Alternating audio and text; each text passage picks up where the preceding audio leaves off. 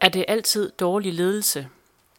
Med det spørgsmål har jeg måske kastet mig ud i farefyldt farvand ved at lave den her podcast om offentlig ledelse. Det har jeg gjort, fordi jeg mener, det er et vigtigt spørgsmål at få besvaret. Altså det med, om det altid er dårlig ledelse – for igen og igen bliver der draget papirtynde konklusioner i krogene på arbejdspladsen, ved middagsbordet derhjemme, og ikke mindst i mediernes overskrifter, når noget går skævt. Det er dårlig ledelse.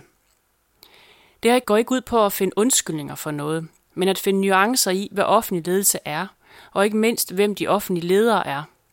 I den her podcast undersøger vi dårlig ledelse set gennem øjnene på lederne selv. Hvordan ser verden ud fra deres perspektiv? Jeg kommer også til at snakke med dem om, hvorfor de overhovedet gider at være i et af tidens mest anerkendelsesfattige og udskældte jobs. Velkommen til podcasten Er det altid dårlig ledelse? Det er mig, der stiller spørgsmålet, og mit navn er Birgitte Vilsom.